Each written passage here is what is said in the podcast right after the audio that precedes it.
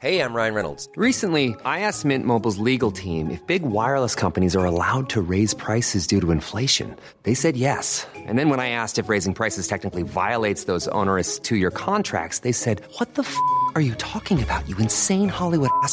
So to recap, we're cutting the price of Mint Unlimited from $30 a month to just $15 a month. Give it a try at mintmobile.com slash switch. $45 upfront for three months plus taxes and fees. Promo rate for new customers for limited time. Unlimited more than 40 gigabytes per month. Slows. Full terms at mintmobile.com. Bonjour, dans cet épisode, je vais vous expliquer que faire quand on sent que le burn-out guette ou qu'on a peur que le burn-out arrive.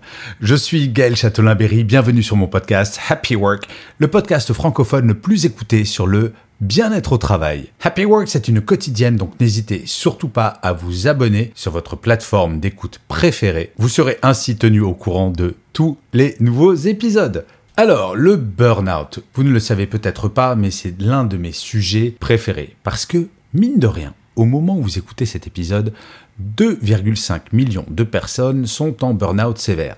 Et très honnêtement, ce sujet est toujours tabou. Et vous ne le savez peut-être pas non plus, mais il y a quelques mois, j'étais vraiment au bord du burn-out. Ce qui m'a sauvé Eh bien, à force de parler et d'écrire sur ce sujet, j'ai fini par pouvoir en reconnaître les signes et j'ai pu agir en coupant tout pendant plus d'un mois. Aujourd'hui, je vais bien, très très bien, et j'ai souhaité partager avec vous les éléments qui ont fait que je suis passé à côté de la catastrophe car oui, un burn-out, ce n'est pas une petite grippette dont on se remet aisément. Les conséquences sont lourdes, humainement, psychologiquement, socialement. Donc, autant faire en sorte de ne pas en faire un. En fait, cet épisode va vous donner les clés pour reconnaître les signes avant-coureurs d'un burn-out et je vais vous donner quelques pistes pour agir. Parlons tout d'abord des signes. En fait, je dis les signes, et il y en a un seul. Ne plus avoir envie de se lever. Si par exemple le matin vous devez snoozer dix fois avant de sortir du lit, oui, vous allez vous dire c'est pas grave le snooze.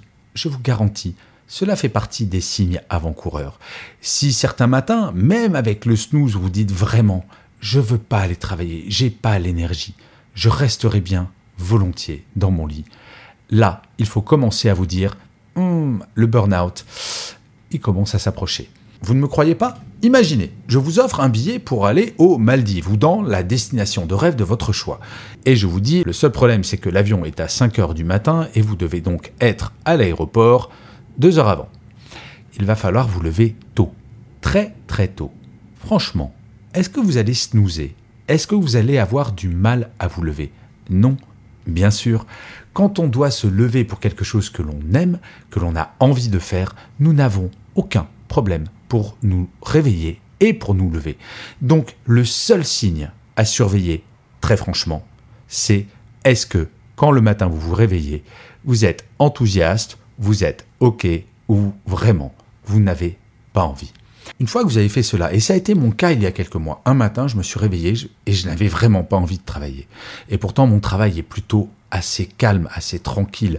Être influenceur, écrivain, faire des podcasts, c'est vraiment pas compliqué et c'est plutôt sympathique. Et pour autant, un matin, j'ai senti que je ne pouvais plus.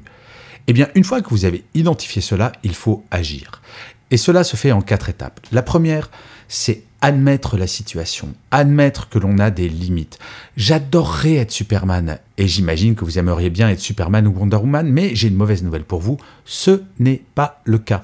Et donc admettre que oui, nous avons des limites, oui, nous sommes fatigués, oui, il y a un véritable problème qu'il faut gérer, c'est la première étape. Ne pas être dans le déni. Bien souvent, les gens qui font un burn-out sont des gens qui sont persuadés qu'ils vont pouvoir encore se dépasser, encore être plus fatigués, encore pouvoir nier la réalité qui est cette fatigue physique et psychologique qui va faire que le burn-out va arriver. Et je vous garantis, quand le burn-out est là, il n'y a plus rien à faire. C'est pour ça qu'il faut être attentif. Donc, étape 1, admettre que nous avons des limites. Étape 2, prendre de la distance.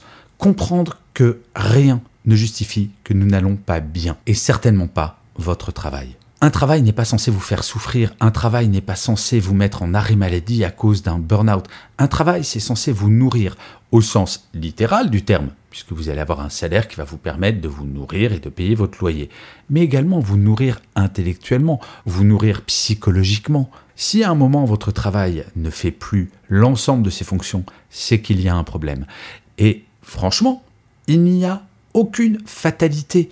Vous pouvez agir. Vous pouvez éventuellement, si jamais vous arrivez au bout du bout, penser à changer de travail. Il faut vous mettre dans l'action. Mais vraiment, prendre de la distance, c'est essentiel. La troisième étape, c'est d'en parler à sa hiérarchie. Oser en parler à sa hiérarchie. Alors oui, ce n'est pas facile d'aller voir son boss et de dire écoute, franchement, je pense que je suis au burn-out, il va falloir que je ralentisse un petit peu parce que là, ça ne va pas. Si votre manager est intelligent, s'il est un tout petit peu bienveillant, il sait que quelqu'un qui fait un burn-out, ça va être une absence pendant six mois, un an, voire plus. Et donc, il va comprendre le message. Je suis assez fier de pouvoir vous dire que pendant plus de 20 ans où j'étais manager, je n'ai pas eu un seul burn-out dans mes équipes parce que je considérais que mon rôle de manager, c'était de faire en sorte que mes équipes soient en forme. Et il m'est arrivé très souvent, constatant qu'une collaboratrice ou un collaborateur travaillait trop tard, était trop présent, faisait des mails le soir, le week-end, de dire il faut que tu arrêtes. Tu n'as pas à rester jusqu'à 22 heures au travail tous les jours. Tu n'as pas à faire de mails le week-end. Tu n'as pas à répondre à des emails de clients le soir, le week-end ou pendant tes vacances. C'est le rôle du manager de le faire. Donc n'hésitez pas à en parler à un manager car quand on pense que plus de 10% des salariés français ont ou vont faire un burn-out, je vous garantis que votre manager est également conscient de cela. Et c'est pour cela qu'en parler, ce n'est pas quelque chose de non professionnel, bien au contraire, c'est de tout mettre en œuvre pour pouvoir être présent ou présente de façon optimale. Et le quatrième point, c'est si jamais vous êtes malheureusement avec un manager qui n'écoute pas ce que vous dites. Et je vais vous raconter une anecdote. Il y a quelques mois, une personne m'a écrit en disant, voilà, je suis en train de sortir d'un burn-out d'un an et je vais vous raconter ce que m'a dit mon manager une semaine avant que mon burn-out arrive. Je suis allé voir mon manager pour dire, voilà, je sens que ça va exploser, ça fait des semaines que je travaille 7 jours sur 7, très tard le soir, et vraiment je n'en peux plus, il faut que je fasse une pause. Et son manager, vous savez ce qu'il lui a répondu? Non mais attends, tout va bien, tu vas quand même pas sauter par la fenêtre, allez, retourne bosser. Voilà, ça c'est l'exemple de ce que ne doit jamais faire un manager. Mais si jamais, par malheur, vous avez ce genre de manager, il faut que vous pensiez à vous en tout premier lieu.